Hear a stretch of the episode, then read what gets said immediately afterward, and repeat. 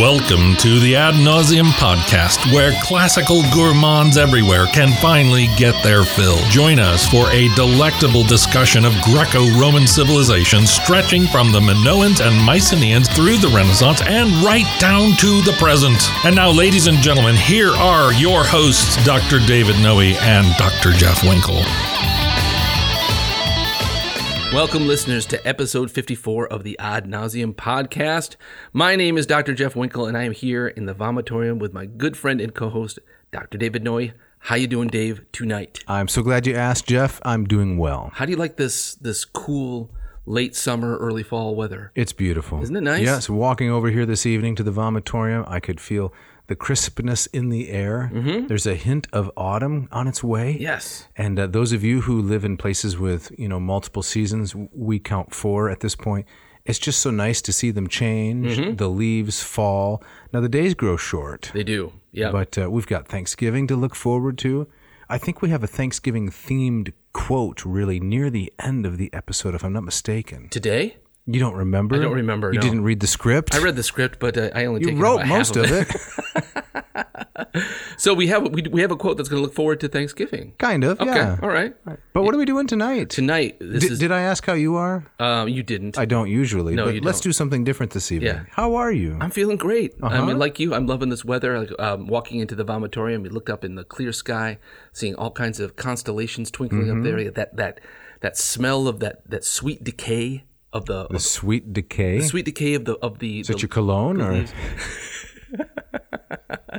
that would make a, that would make a nice uh, that's a good name for a cologne, manly isn't scent. It? Sweet decay. it? Sweet decay. No, the no the the leaves as they call it. Okay. You, get- you get a hint of that on the air. some must. yes, exactly. That is very nice. I love I love fall. Mm-hmm. It tends to be short, and you're it's a hit or miss around here. But when fall is glorious, there's nothing like it. You're right. I, it, what about the hayride? The hay, we're talking about hay rides. I don't like hay rides. You know? No, It's not a hayridey night. no. Tonight's a night for a bonfire, for some uh, Cider. cider, maybe some pumpkin spice donut That'd be holes or really something nice. like that. But I, I was never a fan of the hay ride. Never kind of got that. Let's move slowly in a wagon with scratchy straw. Lurch around. Lurch around. Maybe get some chaff down your back. Exactly. Lots of lots of lots of chafing, Mm-hmm. um, discomfort. But uh, maybe back in uh, junior high, with the, Right. the point was to, you know, kind of awkwardly flirt with girls and Right. and, and vice versa. Yeah, be, be close to a member of the opposite sex without any pressure, kind of. Mm. Exactly right. Yeah, but but uh, never was a big fan of the hayride. You don't think we could get an episode out of that, do you? Uh, I mean, how would we work that into uh, the classical? I don't know. We've been talking about the ad nauseum trip to Greece, Yes. right? Right. Uh, planning that, hoping to get that going for next May, Mm-hmm. still in the works. We could do something preliminary, like a, you know, a get to know you event, like a trip to Greece bonding event. But we we pile onto a, hayride. stack some lobes, maybe along so, you know the the green and red book. Stack some lobes along one side. And Yeah. just all lurch, lurch around, around these- together. These, tiny books flying off into the woods as we go around a turn. Yeah. I like that. team team building. exactly right. That would be memorable. Yeah. I'd be up for that. People want things that are memorable, So a don't they? pre-trip hayride, Right. Just to break the ice. Yes, exactly. I like it. So maybe we could even make a kind of an offer. You sign up to go on the ad nauseum Greece tour next May. Mm-hmm. You get a free hayride. Ooh, I like that. Yeah, Man, I, we're gonna get we're gonna get people You think so? people uh, flocking well, into this. Yeah, gi- given my rural agricultural background, I have connections. you do. You could set us up with like premium hayride. I know people with hay. yeah. And and they're not going to bail on me. I know them. Oh man, so I, I felt like this whole thing was a setup for that moment. No. no. Well, we better get on to some should. actual We should. classics. Exactly. So uh, let's get to the shout out. Okay. This evening. So the shout out this evening goes to one William Frost. Yes. Yes. A, uh, a- a frequent listener to the podcast. Uh, he tells us he received a BA in classical languages from Marquette University fairly recently, just a couple of years ago. Mm-hmm. He is currently working on an MA in ancient Greek at um, Colorado University Boulder Right. and his interests are wide and varied, but he's particularly fond of all things ancient Greek and later Latin, um, and especially uh, Renaissance and early modern period. That is very broad. Very broad, yeah. Now, given the time of year and the season we've been talking about, this wouldn't be Jack's brother, would it? Jack, Jack, Jack Frost. I'm not exactly sure who who Willie William Bill is is related to. if he has any fraternal relation Right, by exactly. that name. right, right. I, Okay. I don't know. I don't know. We got to deal with a few. Uh, so I guess we should say thank you, Thank you, William, of for course. being a faithful listener. He's also sent in some wonderful suggestions. I'd like to say He has. He's been listening quite a while. Uh, picked himself up a sticker actually, Excellent. showing that he's taking in the classics. And keeping them down. That's right. Yeah. So um, I would say super fan status. Y- Oh, sure. we, do we have, do we have levels yet? Well, that's that's coming. That's coming. Everything's levels. in committee right now. We'll see what happens. Yeah. Uh, we've gotten a lot of good uh, listener feedback. I'd like to mention just a little bit more here. You remember, I don't know how long ago it was, but we were talking about what we should be called. Should we be called popularizers? Oh, right, right. This was a Victor Davis Hanson bit we spoke of popularizers or vulgarizers. And I think VDH said he likes extenders. Extenders. Should be an extender. We decided, Yeah, that's no good. no, that sounds like a kind of way to keep your pants up. exactly right. Exactly. Every year, my pants need another extender. Right. But I mean, I mean, we were saying that uh, we agreed with Hansen that where the classics, uh, if they're going to thrive and survive, it's going to be with the popularized. Someone has to work to make them accessible. exactly. Right. That's what we're trying to do here. We're trying. but we need a better term. And so, one of our other loyal fans, uh, loyal listener, former student, I can never pronounce his last name. The first name is Michael Yeah. I think it's just it's it's Krog. Krog. Yeah. I think it's Krog. I think that you get that G in there. It's not. Just, There's an H on the end. there is an H. You leave that alone. It's All right. Krog. Yeah. And he says, um, You should be called ambigoners. no, that I like. I like it too. a Simpsons reference. It is. It's Yes. from uh, the episode called Lisa the Iconoclast. So, the I did a little bit of research, right? Yeah. I recognized the, of course, the reference right away, but Mm-hmm. the, the research I wasn't sure. Uh, in this particular episode, um, Lisa finds out that the founder of Springfield, a man named Jebediah Springfield, Yes. turned out to be kind of a fraud. Right, But right, his right. catchphrase is "A noble spirit embiggens the smallest man." so that's really what we're about here. We are embiggeners. we're trying to embiggen people's approach to the classics. Yeah, that's good. I think we'll stick with that for now. It's way better than than what was it? What- Extender. Extender. I was, I was going to say widener. that's even worse. Broadener. Broadener and all of those. Uh, no, distasteful. No, but okay. em- embiggeners. I like it. I like it. And uh, we got some other suggestions too. I just, we ever going to get to Lucretius? I, I don't know. We'll get there. All right. Uh, a gentleman named Mark Muth, who's listening to us uh, out in the Baltimore area, Mm-hmm. and uh, he's gotten his own shout out, but he, he was saying that he really en- enjoyed the Lucretius episodes. He's looking forward to the fourth. And he said, uh, here's some suggested titles, other titles you might want to use. Okay, what do we got? Uh, he said, The Answer Key. The answer key. Yeah. Okay. I, I think that's good. Or maybe All the Answers. all the answers. Yes, as alternative titles, we've done things like um, what what the cat dragged in Mm-hmm. was one of them. Also, as replacements for the really exciting on the nature of things. Yeah. Boring. What were some of the others? Uh, the ones that we. That we- Hitchhiker's Guide to the Galaxy. Yep. Yep. Um, something by Seuss. Do you oh, know- the places you'll go. no, that, wasn't, that Hop- Hop it. on Pop. I think.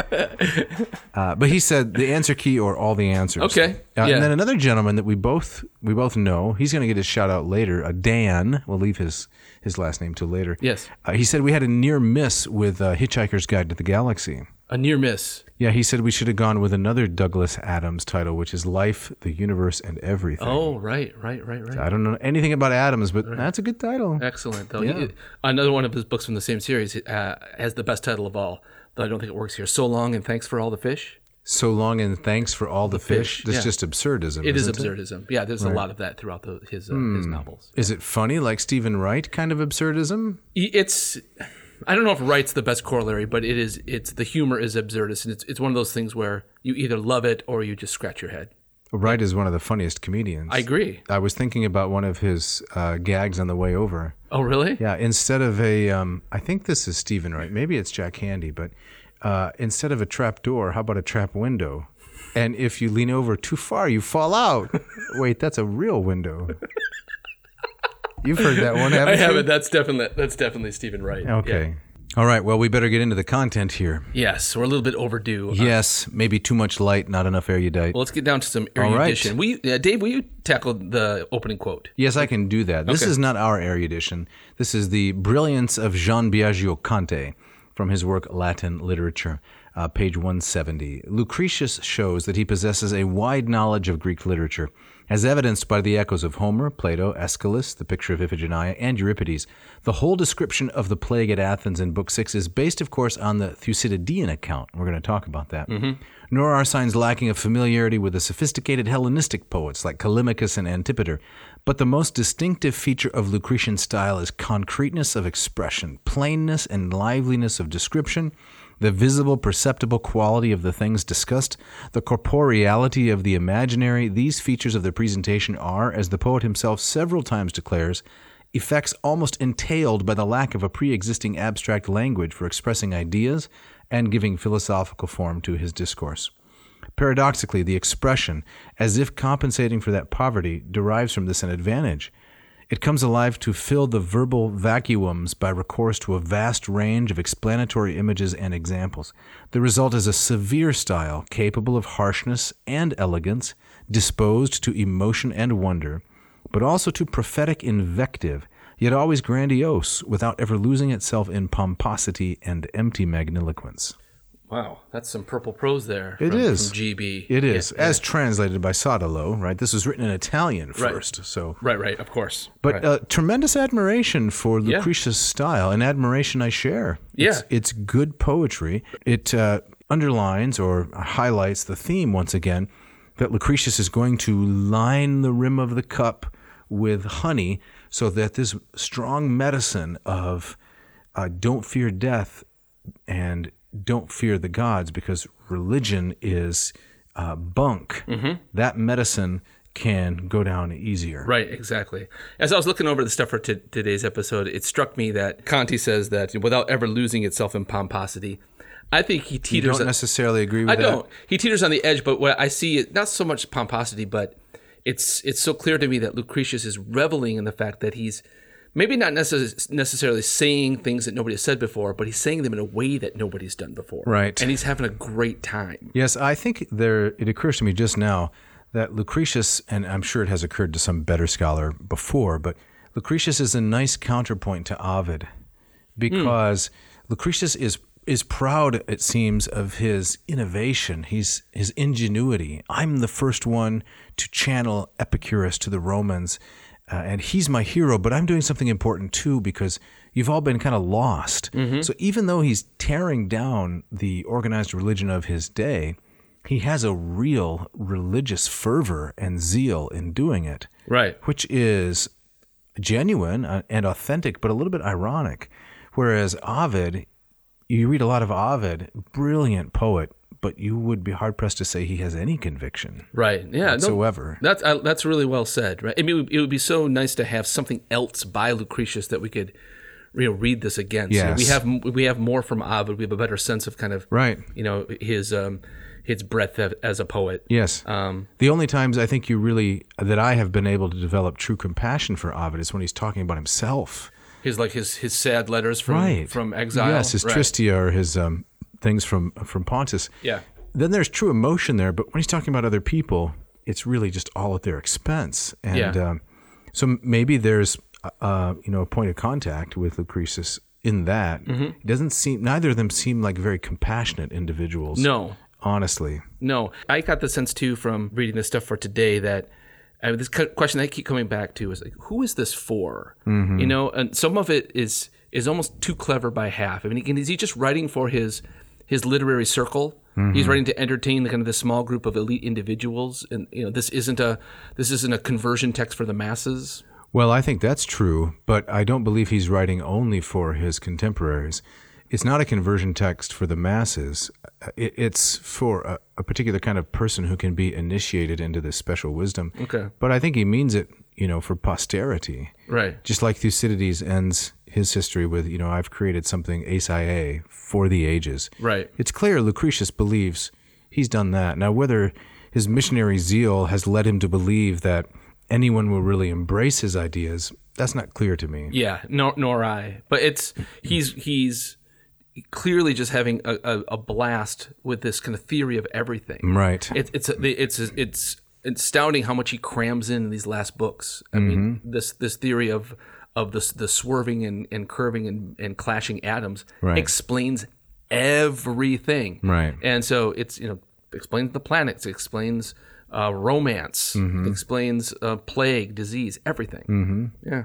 So um, I just think he's having um, it. Just I don't know. I was wondering, does he have his tongue in his cheek at, at any any point? But it, it's hard to see that when he's he's you know lifting up Epicurus himself as almost as a godlike figure. Right. Better than Hercules, better than uh, Bacchus, better than Ceres. Better than Bacchus wouldn't be wouldn't be wouldn't be a bad title for this episode.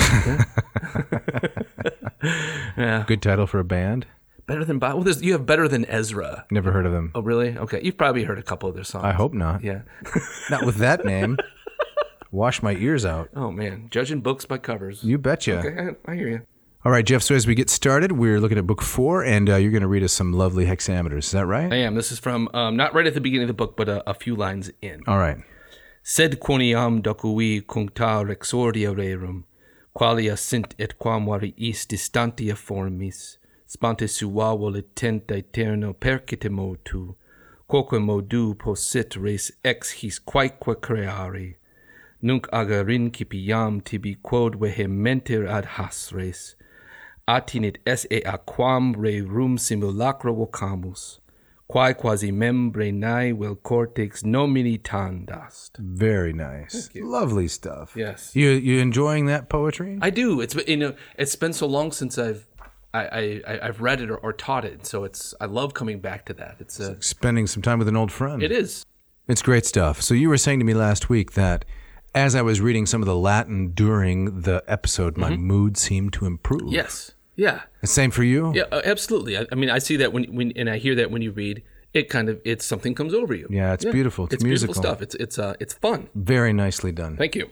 So shall I read a little bit of uh, a translation here? Yes. Okay, so this is from the Englert translation. Um, another one of the, the texts that Hackett, I know the ads come later, but another one of the texts that Hackett loaned us uh, for this episode. So this is a verse translation, unlike the prose translation uh, from Smith that we've been reading. So here it goes.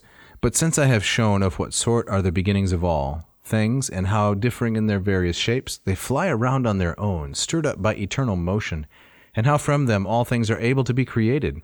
Now I will begin to treat for you what closely relates to these things, that there exist what we call likenesses of things, which must be termed, so to speak, films or bark, because the image bears an appearance and shape like that thing, whatever it is, from the body of which it is said to be shed and wander forth. Hmm. It it, um, it strikes me that I mean Lucretius this works pretty well. Reminds me of a lecture. Okay. You know where you you out you lay out some material and then you stop and you kind of briefly summarize Mm-hmm. Yes. before going on to the next bit. Spoken like an experienced teacher. Yeah, so he- he's saying this is what I've shown you. Right. This is what I've already proved. Right. And now we're going to take it a little bit further. Yes. Yeah. So go back and look at slide seven. Yes, Right? This is exactly. The reference point. Now, here on slide 11, let's extend the argument a little bit further. Right. So here, he- so he talked. We talked last week about the s- the clashing of atoms Mm-hmm. producing you know everything that you see in the material world. As they fall through the void. Right. And now he's going to talk about. This reminds me of your cereal box metaphor Yeah. from last time. The the sloughing off of things already made, producing yet more things. Yes. Yeah. So what do you do in that case? What? When you get to the bottom of the bag, do you pour out all the little crumbled atoms and slurp those down in the bowl, or No, do you just that- toss them out? That, that that grosses me out. Really? Yeah, exactly right. Like I, I, please tell me you're not one of those people who like when you're done with your cereal, you like drink the milk from the bowl. oh, that's horrifying, horrifying.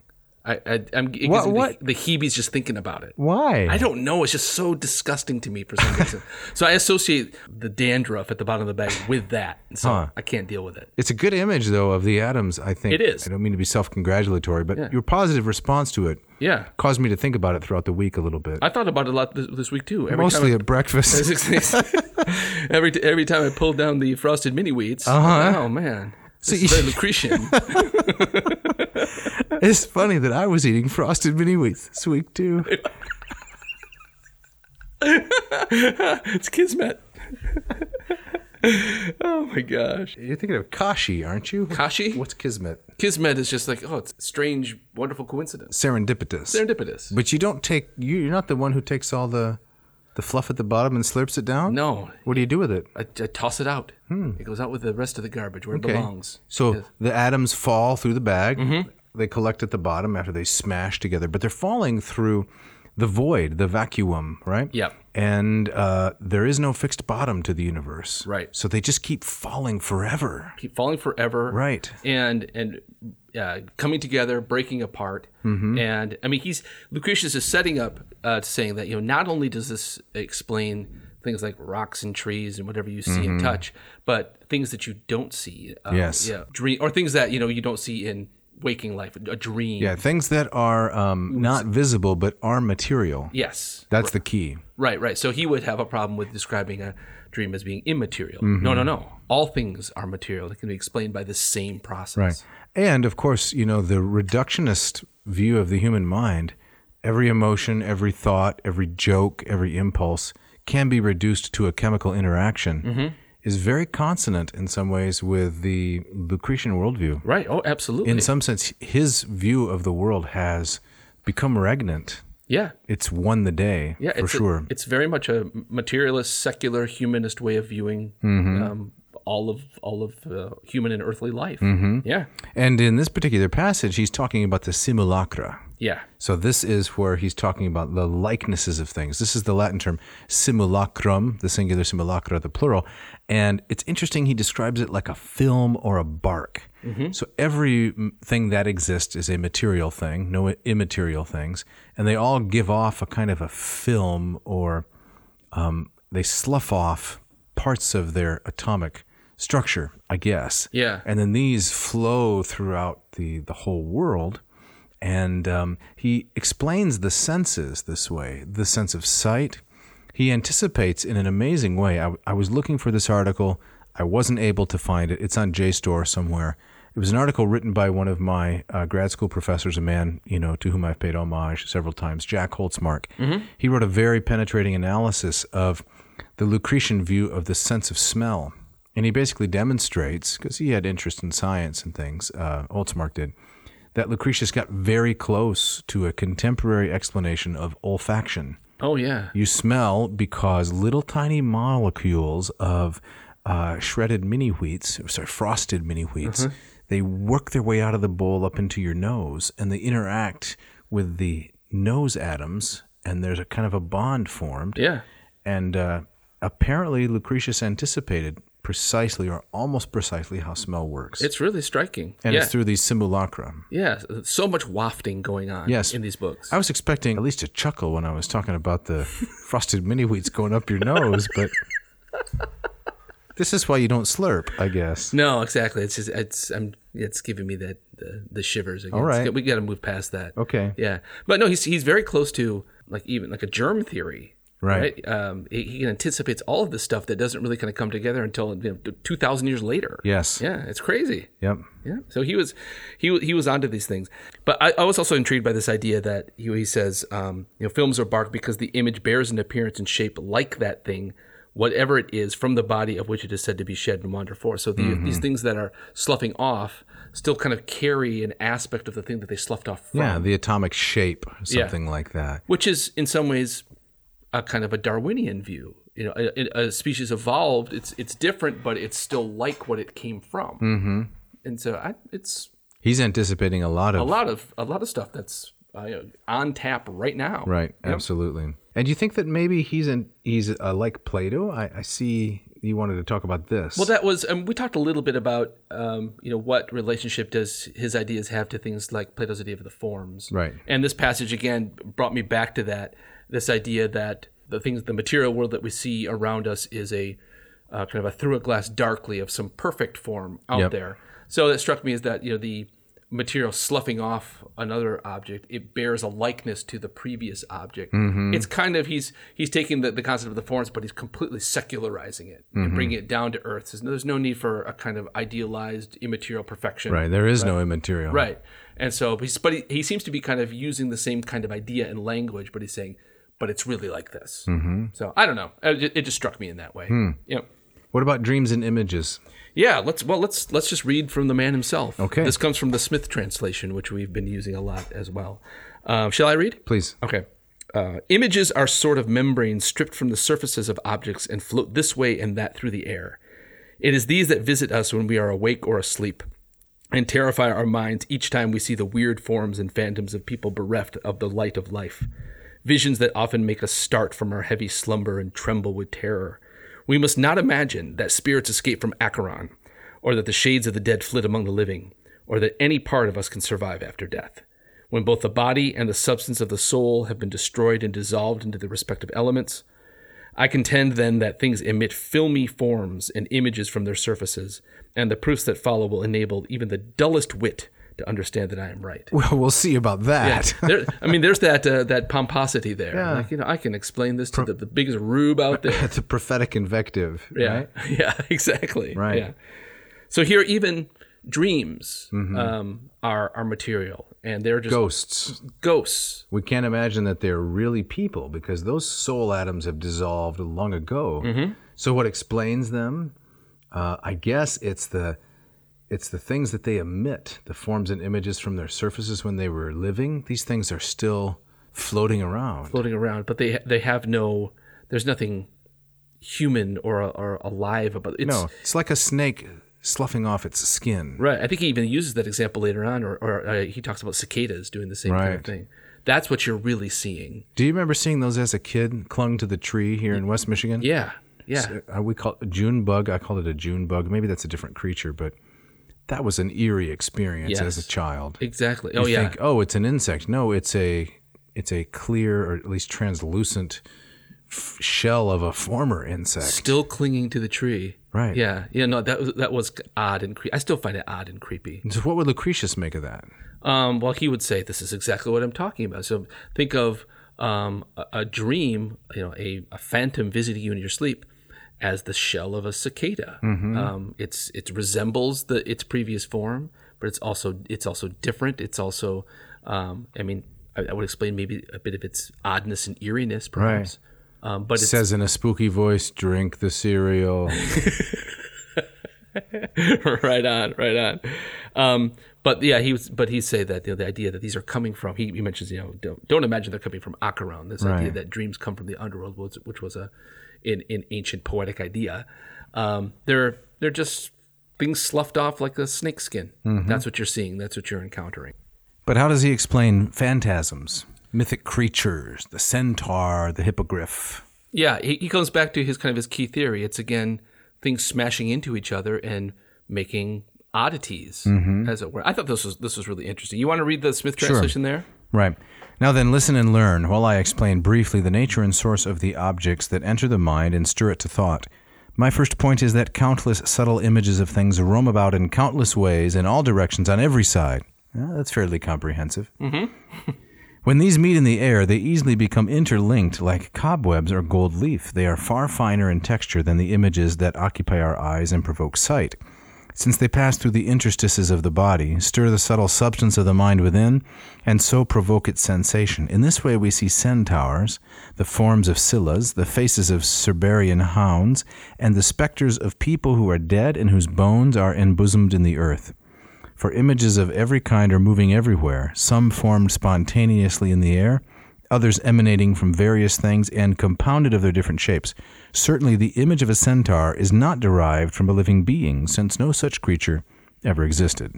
So he uses this as a way to explain uh, all those composite beasts that litter not only Greek mythology but uh, uh, Near Eastern mythology all over the world. Yeah, And he takes the fun out of everything. he is. He, he really is a killjoy here. I don't I don't like it. How does he know for sure these things never existed? That's a good question. I wondered about that as well because I mean, if we follow this back through, that you know these are all just sloughing offs of previous beings.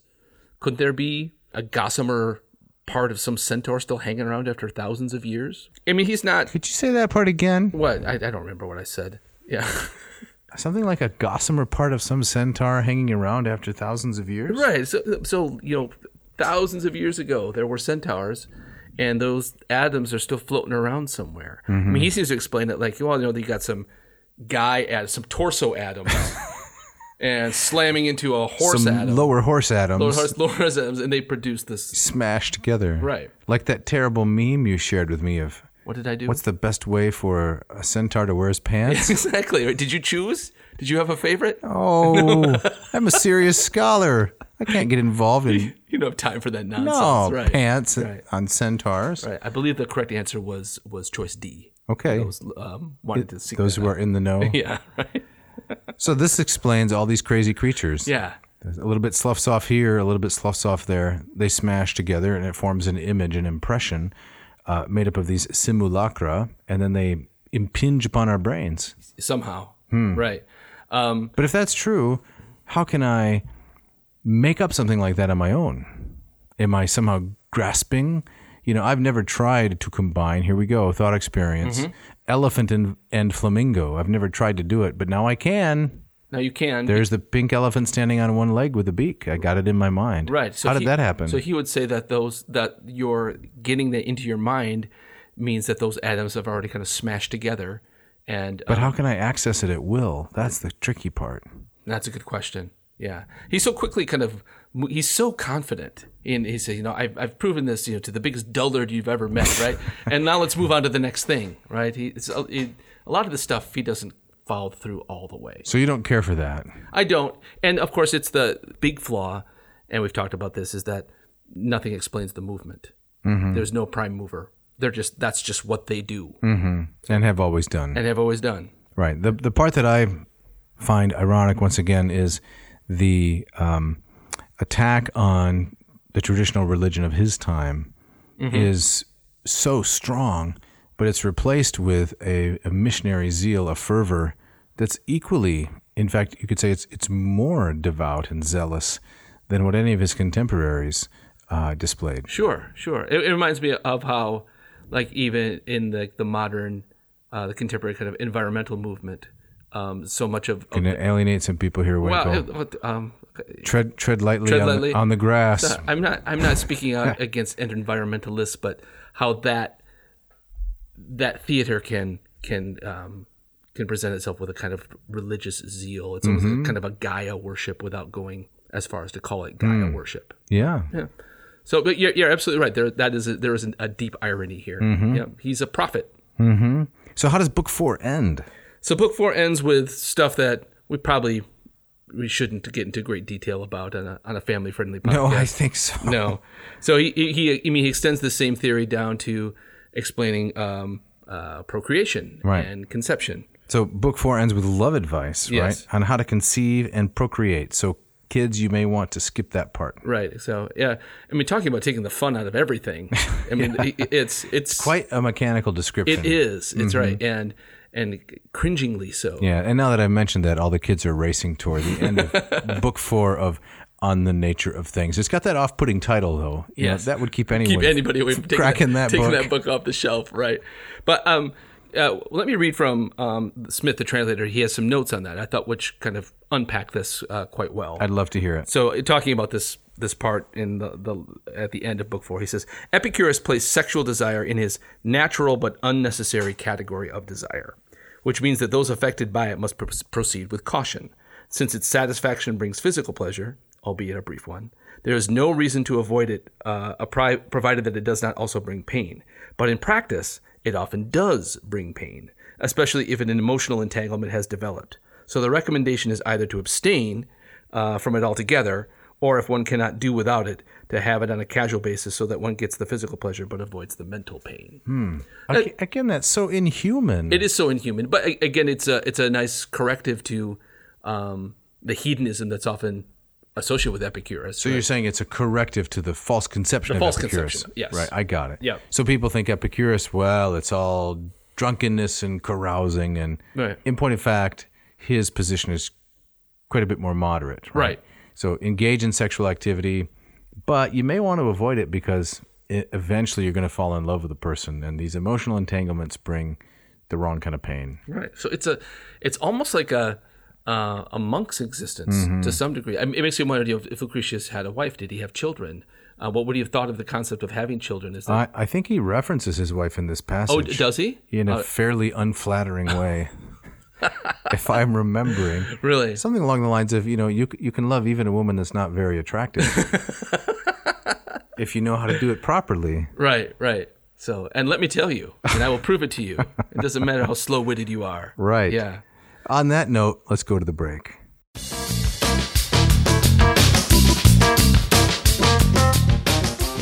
This episode of Odd Nauseum brought to you by Odd Oster Roasters. Odd Oster Roasters is a veteran owned specialty coffee roaster located in Hillsdale, Michigan. Founded in Kansas in 2018, Odd Oster Roasters takes its name from the Kansas state motto, Ad Astra Per Aspera, to the stars through adversity. Dave, this morning, I ground up and brewed up um, more of the Whitney blend. And you loved it. I, I'm, I'm, I'm, it's growing on me. It's good stuff. Yep. Tender Breeze is still my favorite. That's where I had too. but this one I think I've five days in a row now with a Whitney, and I've really grown to like it. Delicious coffee. It's good stuff. Lots of other things to choose from in the Ad Astra catalog. Check it out. The poetry series is also a really great option for those wanting to read a great poem while drinking even better coffee. So listeners, head to oddastraroasters.com and get 10% off when you put no, no, no, no. 15%, 15, percent remember? off. That's right. Yeah. It's actually, that's even better. upped 15% the off ante. when you put in the coupon code ANAA, Ad Nauseum, Ad Astra, at checkout. This episode of Ad Nauseam is also brought to you by Hackett Publishing, with offices in Cambridge, Massachusetts, and Indianapolis, Indiana. Hackett has been bringing high quality translations and also original language publications to a mass audience for more than 40 years. Jeff, I know you're a great fan of Hackett. Tell our listener about some of the things that you like, please. Um, I love how accessible the translations are. I love how affordable the translations are. My myth class that I'm teaching this semester, we just cracked open uh, Stanley Lombardo's translation of the Odyssey, which I have used for years. Um, it's got an attractive, beautiful cover with the that, that the Earthrise shot from uh, from from the moon, you know, the ultimate journey, the ultimate Odyssey. Very clever, um, very attractive, and students, um, those who are new to, to to Homer, love it. They cotton to it. They cotton to it. Yeah, it's really incredible. Yep. I like the fact that, as illustrated by this very episode, they have a broad catalog. Very broad. So we're reading from the Englert verse translation of Lucretius, which is an excellent translation, and we're also reading from the Martin Ferguson Smith prose translation of the same work. That's right. The same is true in the Iliad, the Odyssey. They've got Plato in- by different translators. So it's a very broad catalog, and you really have no excuse, right? If, if you're out there and you're thinking, I want to get uh, more knowledge of the classics, I want to drill down into it, here's your great opportunity to put together a really nice library inexpensively. That's right. So I mean, g- uh, go to their website, scroll through the catalog, and you'll see that um, I mean, tons of classical works, but it's uh, across the humanities. Yeah, They have all modern kinds and of stuff. contemporary philosophy. They've got Latin American studies. They've got East Asian studies. Yep. All kinds of stuff. So, what should the listener do if they want to take advantage of Hackett's generosity? Well, they can go to hackettpublishing.com, H A C K E T T publishing.com, uh, find the text they want, and in the coupon code box, you type in AN2021, and that will get you 20% off any order and also free shipping. That's an incredible deal. It is. Check it out. This episode brought to you also by Ratio Coffee. Ratio Coffee, based in Portland, Oregon. Uh, Mark Helwig and his team out there, they've done it. They've um, offered a way for you to brew top quality coffee right in your own home on your kitchen counter with their machines, the Ratio 6 and the Ratio 8. Dave, you've got the Ratio 8. Tell me a couple things that you love about it. Well, I love the fact that it's so consistent, right? If you have one of the lesser coffee machines, you might get a good cup of coffee now and then, uh, but it's really hit and miss, or I should say hit or miss. Yeah. The ratio is such a consistent machine. Um, it re- really doesn't allow for a lot of user error. And let's face it, if, if user error is an option, I, I'm going to commit some errors. You and I both. Yes. Yeah, the ratio is not going to really allow for that very much. You, you grind the beans, you put them in the cone, you put it on there, not on the hot pad, but the nice, cool, uh, extruded aluminum, beautifully designed place where you set the carafe. You push the button, you got three stages, and uh, it creates such a consistent cup of coffee. Yeah, very true. I have the ratio six. I look forward to it every morning. I love the weight of the carafe. Right. I love how that it keeps it warm for for hours um, without the without the scorch pad underneath. Yes. Um, I can't say enough about it. Yeah. So, Dave, how can our listeners benefit? Well, I want to say one more thing Okay, about go it, if I ahead, can, please, just yes. real quick, and that is, um, you know, I've owned a lot of coffee machines in the past, and uh, if someone had said, you know, you should buy something like the Ratio Eight, I'm a guy that at first really would have balked a little bit at the price, Mm. because you know, it's it's not a it's not something you can pick up at the dollar store, No, right? definitely not. But I have no regrets because you know I'm going to use this coffee machine for 15 years Right. minimum. I, I've probably gone through six or seven of those plastic ones because they just break so easily. Yes, This is a high quality machine. it is. And listeners, you can get a great deal on the ratio six. That's correct. Which is the uh, machine I own. Um, if they go to ratiocoffee.com, Right. R A T I O coffee.com. put the the uh, The coupon code. That's what you're looking for. well, I was like, you put the machine in your Your grocery, grocery basket. basket. Yes, and you type in A N C O. ANCO. Odd nauseum coffee, and you get 15% off. Do it.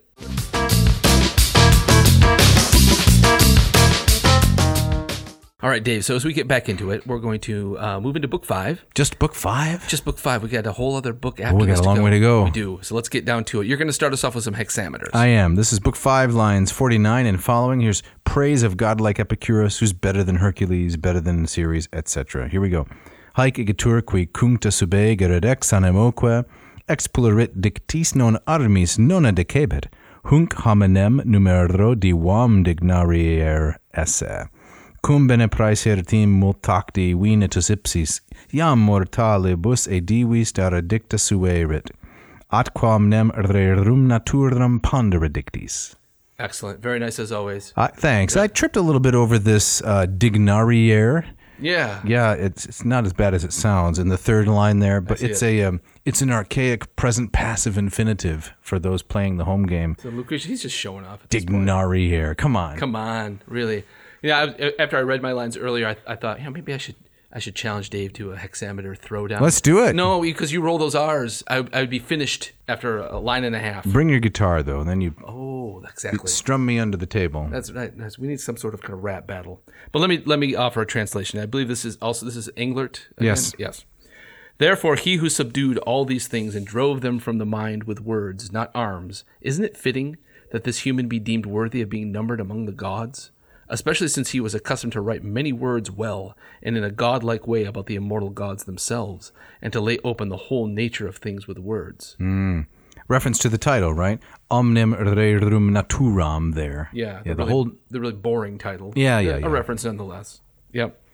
All right, so here's where Lucretius is starting to lose me a little bit. Um, more praise for Epicurus, um, and in Book Six, there's even more praise for Epicurus, and it, it seems to be, I don't know, it's repeating himself. Uh, he's he seems to be, in my opinion, kind of losing steam at this point.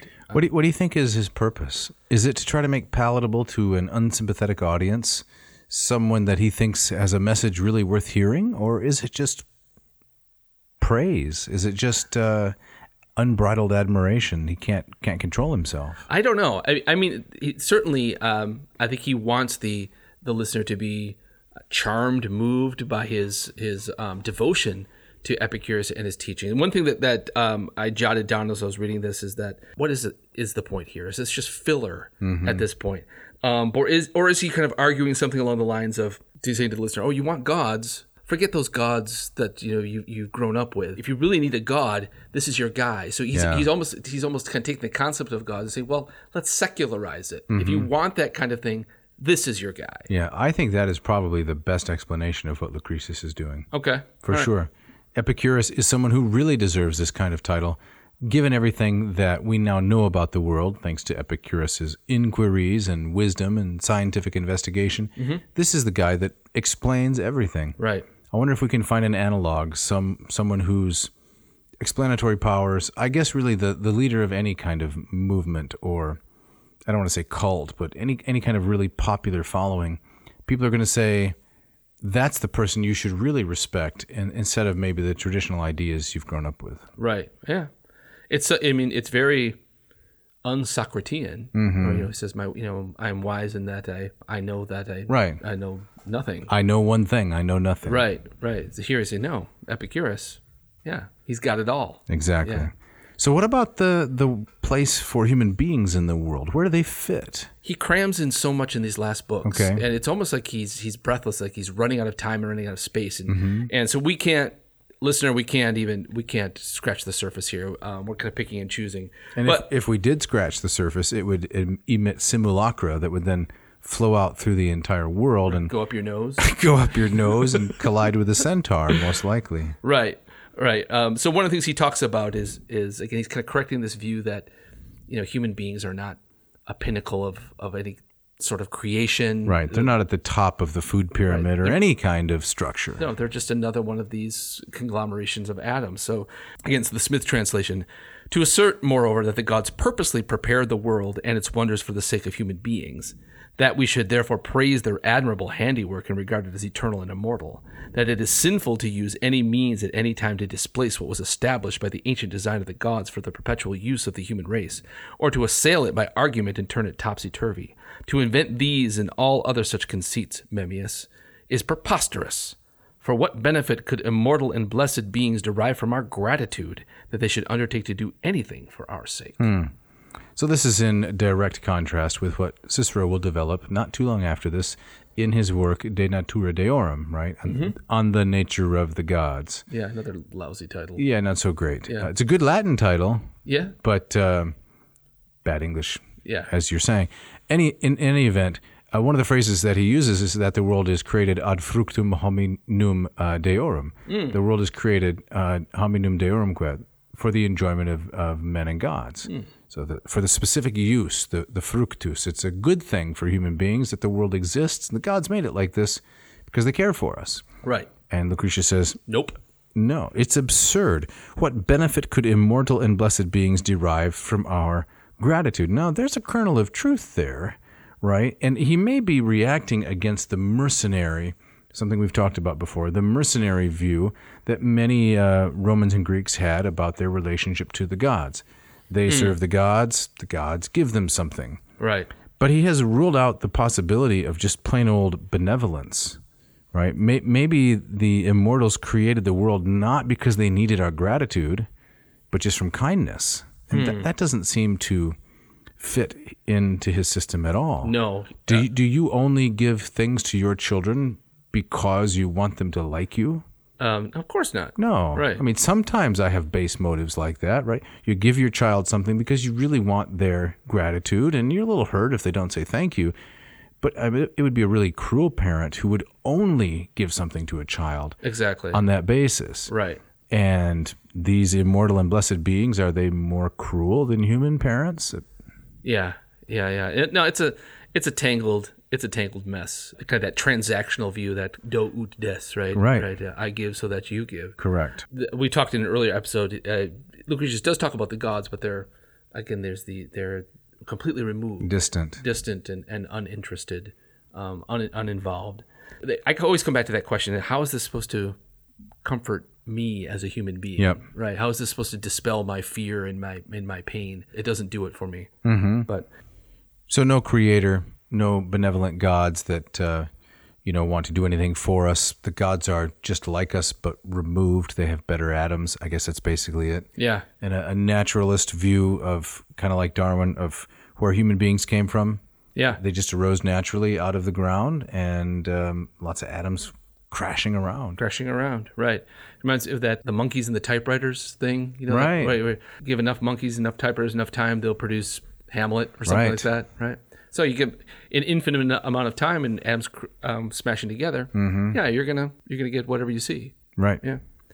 So he goes on in this book, covers all kinds of topics. He's, you know, oh, where did civilization come from? What's the origin of fire, tools, um, animal husbandry, the form and shape of various elements in nature, celestial bodies, geography, animals? Everything can be explained by this crashing atom theory. Can he explain spirograph? I had a spirograph growing up. Did you have a spirograph? I think we've talked about this on air. I'd have we? I, don't know. I love spirograph. Can he explain it? Um, no one can explain the spirograph, right? Okay. So one passage I found interesting was talking about the origin of language, Mm-hmm. and this too it dovetails with kind of his his argument. You know, human beings aren't so special, so get off your high horse, you humans. right. You want to read a little bit of that to us? This is Smith, isn't it? Yeah, I read the last one. Would you take this Okay. one? Lastly, why is it so very remarkable that human beings, with their power of voice and tongue, should designate things by different sounds according to their different feelings? Even domestic animals and the species of wild beasts, despite their dumbness, regularly utter distinct and different sounds according to whether they are afraid, or in pain, or full of joy a fact that may be proved by familiar examples. When Molossian mastiffs, roused to anger, start to snarl and fiercely draw back their great pendulous lips to bare their cruel teeth, the menacing noise they make is very different from that when they bark and fill the whole neighborhood with their clamor. So, if animals, despite their dumbness, meaning their inability to speak, are impelled to utter various sounds expressive of various feelings, how much more natural is it that mortals in those early times should have been able to designate different things by different sounds?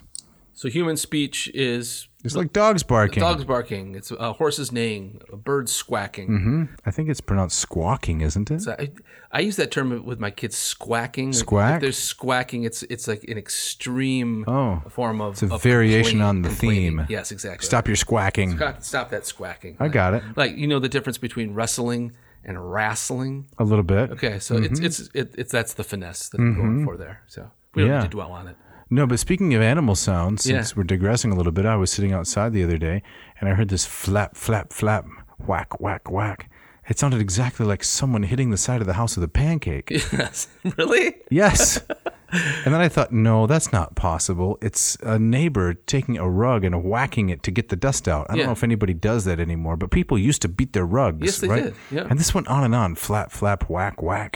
And eventually my curiosity was aroused and I put my book down. I wandered closer and closer to the sound, and I found out that it was a woodpecker who was drilling a hole in my neighbor's the side of my neighbor's house. Really? Yes. Wow. It, and, uh, that strikes the a woodpecker would make like a pancake like something. It's Well, more it like- was no, no. It was because it was like um, he was hitting something that was like a guitar, right? It had this hollow wooden resonance, Oh, and so it was okay. echoing really loud and interesting. so strange. So Oh, So, strange. now to connect this to Lucretius, i- is it so surprising that if woodpeckers can, you know, convey their feelings and sounds, their their flapjack whacking sounds, that human beings would do it? So we're nothing special. Nothing special. Right. Right. And again, this is comforting how. I don't know. It's also, frankly, really not very persuasive. I'm prepared to believe that animals express certain kinds of maybe feelings, emotions, instinctual kinds of things. But to me, there seems to be a great chasm between a mastiff being cautious about uh, an intruder and Lucretius writing a poem in hexameters. Exactly. Yeah. Uh, I read this book by uh, Tom Wolfe a couple of years ago. Uh, it's called The Kingdom of Speech. And uh, it's really kind of a, a takedown of Darwinism, surprising from Tom Wolfe. But he quotes um, one of Darwin's contemporaries, a man named Alfred Russel Wallace, who apparently is partly responsible for discovering the theory of natural selection. And um, one of the really interesting quotes in that book is uh, a criticism of Darwin's uh, theory is that the the nature of speech is the is the Rubicon or speech human speech is the Rubicon that the the beasts will never cross. That's the theory. So so Wolf develops this idea right that sp- human speech is so unique. It's it's re- there's nothing like it, and it's impossible to have come from the kinds of origins that Darwin says it did. Ah, That- very that's my take on the story Yeah. and on on the book. And you know, agree with it or disagree with it, it seems really um, to touch exactly on what Lucretius is saying. Right? He's saying you know animal sounds, human speech, they're on a continuum, so it's really not very surprising. Stop being so proud of being a human being. Right. Right. Right. And uh, this book's claim is no, they're really not on a continuum. They're a different in uh, kind, not just different in degree. That's really interesting. Yeah, that's great. I need to. I need. I, I would love to take a look at that book. Yeah, now, unfortunately, Tom Wolfe is deceased. Yes. Else we'd love to have him on the podcast That would if, have been amazing. if we could swing that because he's a brilliant writer. Definitely. Yeah, but, but like I said, at this point in the, the poem, Lucretius is moving so quickly and he's jumping from topic to topic that um, it's almost like he's the point is to kind of overwhelm his audience Right. rather than to kind of say, oh, yes, I see how that argument is, is so well reasoned. Mm-hmm. Right.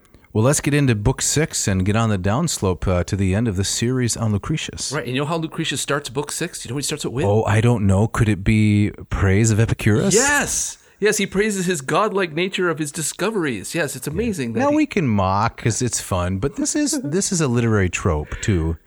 Uh, this has um, Alexandrian precedent. It's not it's not as though Lucretius just invented it. He's following in the line of Callimachus and others. Right. But it's not an especially appealing trope, I guess. No, I, I'm I'm allowed to be annoyed by it. Okay. Right, exactly. Right. So, so um, I don't want to I don't want to dwell on the particulars of that particular praise because we've we've looked at several of them uh, by now.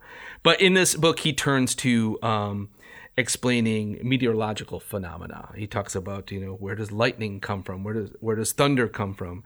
Uh, you know, rid yourselves of these childish notions that a thunderbolt is the thing wielded by Jupiter uh, from uh, Mount Olympus or, or or what have you. Um, Or what I was taught as a kid, that thunder and lightning is, you know, the saints or the angels are bowling. I heard that one growing up too. Exactly. And I believed it Did you believe it? for a while. Right. It's charming. yeah. The sound of the pins and the balls crashing, right? Somebody's bowling. bowling up there. They, they, they love they love to bowl up there. um, so again, we're gonna just look at m- maybe one or two examples from this particular book. But Yeah. what, but what's really again s- striking is is the breadth of his knowledge. Mm-hmm. I mean, his uh, he's he's uh, he's a botanist. He's a meteorologist. He's a weatherman. Right. Uh, he's a he's a historian. Right. Uh, He's got his fingers on so many different things. It's it's it's astounding. It is. And it's especially interesting because a point we've made many times this is all delivered in poetry. So serious science in antiquity has to be conducted in verse.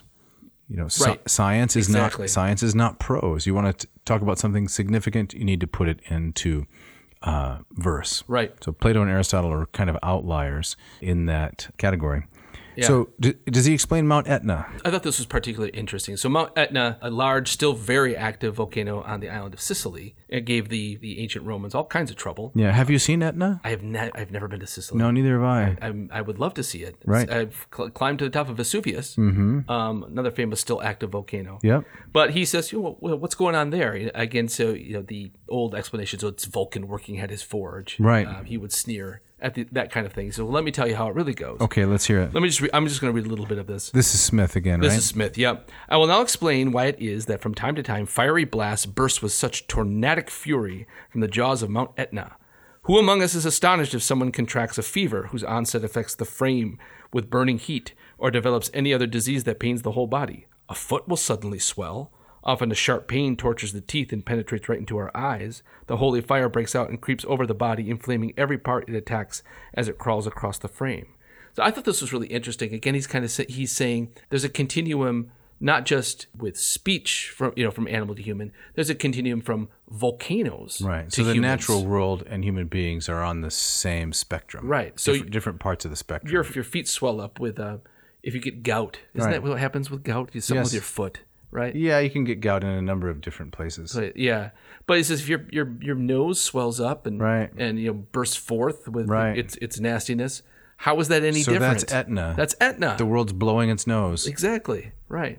So again, not convinced, but an interesting idea and it, and, and consistent with his other stuff. Very It's- consistent. Right. It also struck me as a very uh, kind of, again the Eastern idea. This idea that if you want to kind of you know understand the self, look to nature, Mm-hmm. um, live according to the patterns of nature because they reflect kind of the deepest perfection inside of you. I Hmm. mean, There's that kind of that weird kind of cross cultural thing happening once again. Right. Yeah. Which could be explained by actual contact. Right. Or it could be explained by human beings everywhere have great similarities, so their ideas are going to be expressed in similar ways. Mm-hmm. Right. So as we're wrapping up, we get down now to the Great Plague of Athens. Yes, which is what the, his text ends on. Although there's there's question about uh, missing pieces, right? In in uh, data, we don't have the full No. text, right? No. But this is the surviving text ends with talking about the plague of Athens. And this is taken from the historian Thucydides. Yes, Of course, Thucydides, who is the chronicler of the Peloponnesian War, right? The great conflict between the Athenians and her allies and Sparta and her allies. that's right.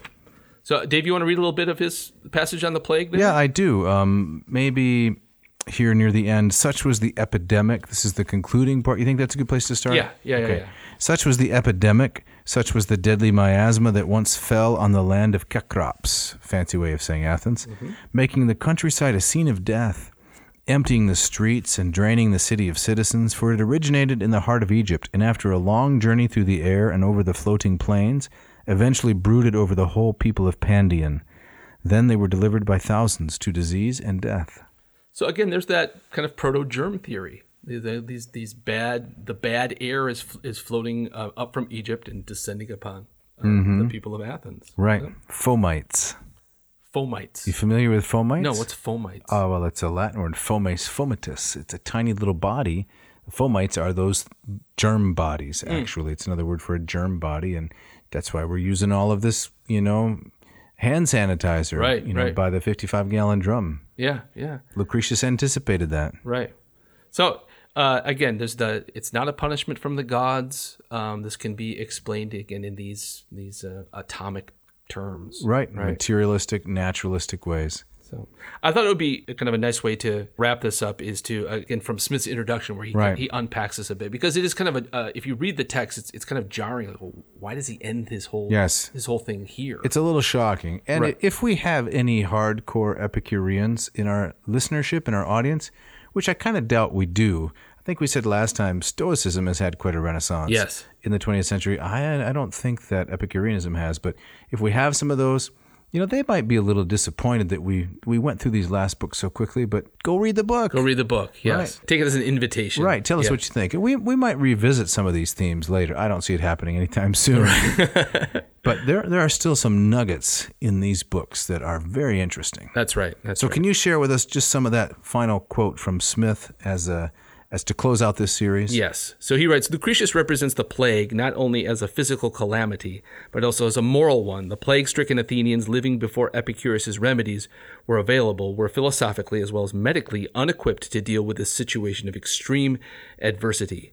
There's the further point that the Epicureans were fond of representing the unenlightened as diseased or plague stricken, and there can be little doubt that the condition of the plague's victims symbolizes for Lucretius the moral condition of those ignorant of Epicurean philosophy.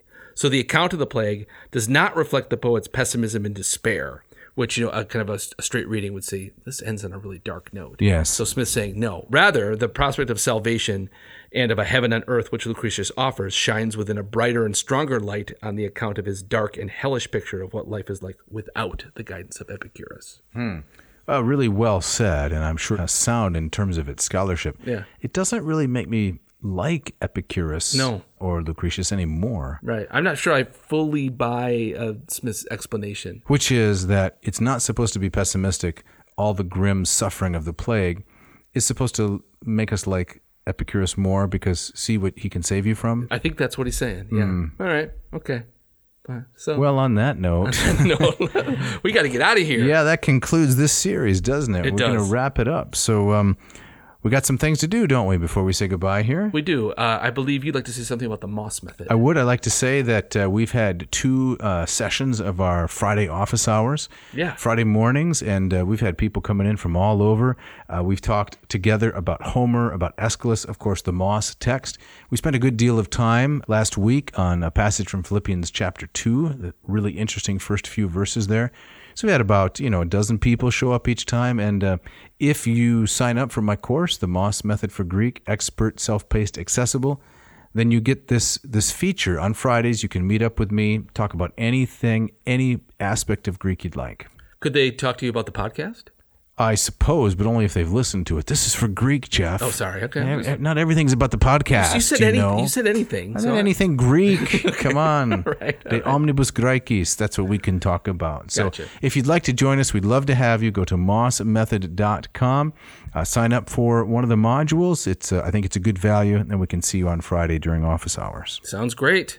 So, listeners, don't forget to subscribe the, to the podcast on your favorite platform. Leave us a review. Yeah, we'd like that very much. Yes. Tell us what you like. Tell us what you don't like. Give us ideas for future episodes. Right. Drop us a personal note at uh, dave at adnauseum.com. Don't forget the V.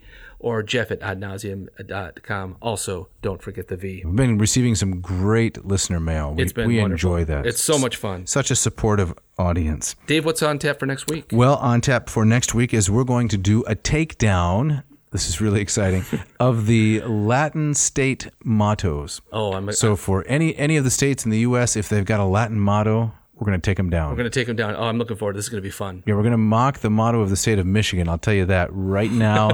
and maybe if we get real creative, suggest some alternatives. Yes. Ex- excellent. That'll be fun. Can't wait. So tune in for that. We also want to say thank you to a number of individuals. First of all, of course, uh, Miss Mishka Fernando, who makes the podcast hopefully a, just a, a good listening experience. Yes. She's you know fiddling with all those knobs, doing all the editing, doing some great work. Thank you, Mishka. Yes, and also thank you to um, the wonderful musicians Ken Tamplin and Scott Vinzen for the great music you hear throughout the show. Right, and the Oh, narrator Brian DeYoung, the voice of the Ad nauseum podcast, who you know gets us started there. Right. All right, so Jeff, you have the gustatory parting shot this week, and uh, this is kind of tenuously connected to the theme of Thanksgiving, isn't it? Like I promised at the yes. beginning. You now I see what you're talking Okay. about right here. So this comes from a uh, a text by Janet Clarkson called "Pie: A Global History." Now you say a text. a text. This is like a textbook. This is something I could assign in class. if you're teaching pieology, right? exactly. This is a is a, a primer. Sounds like my kind of book, frankly. Absolutely. Uh, she writes There is a type of pie strongly associated with Scotland which has aesthetic and health dangers that justify its inclusion here amongst the sinister pies. Sinister pies. There's a, there's a whole group of these. apparently, well. right? It is the fried pie, You had me at fried. which is just what it says a baked pie cooked a second time by frying. Oh, it sounds delightful. Scotland is not called the land of the brave for nothing. Thanks for listening. Thanks.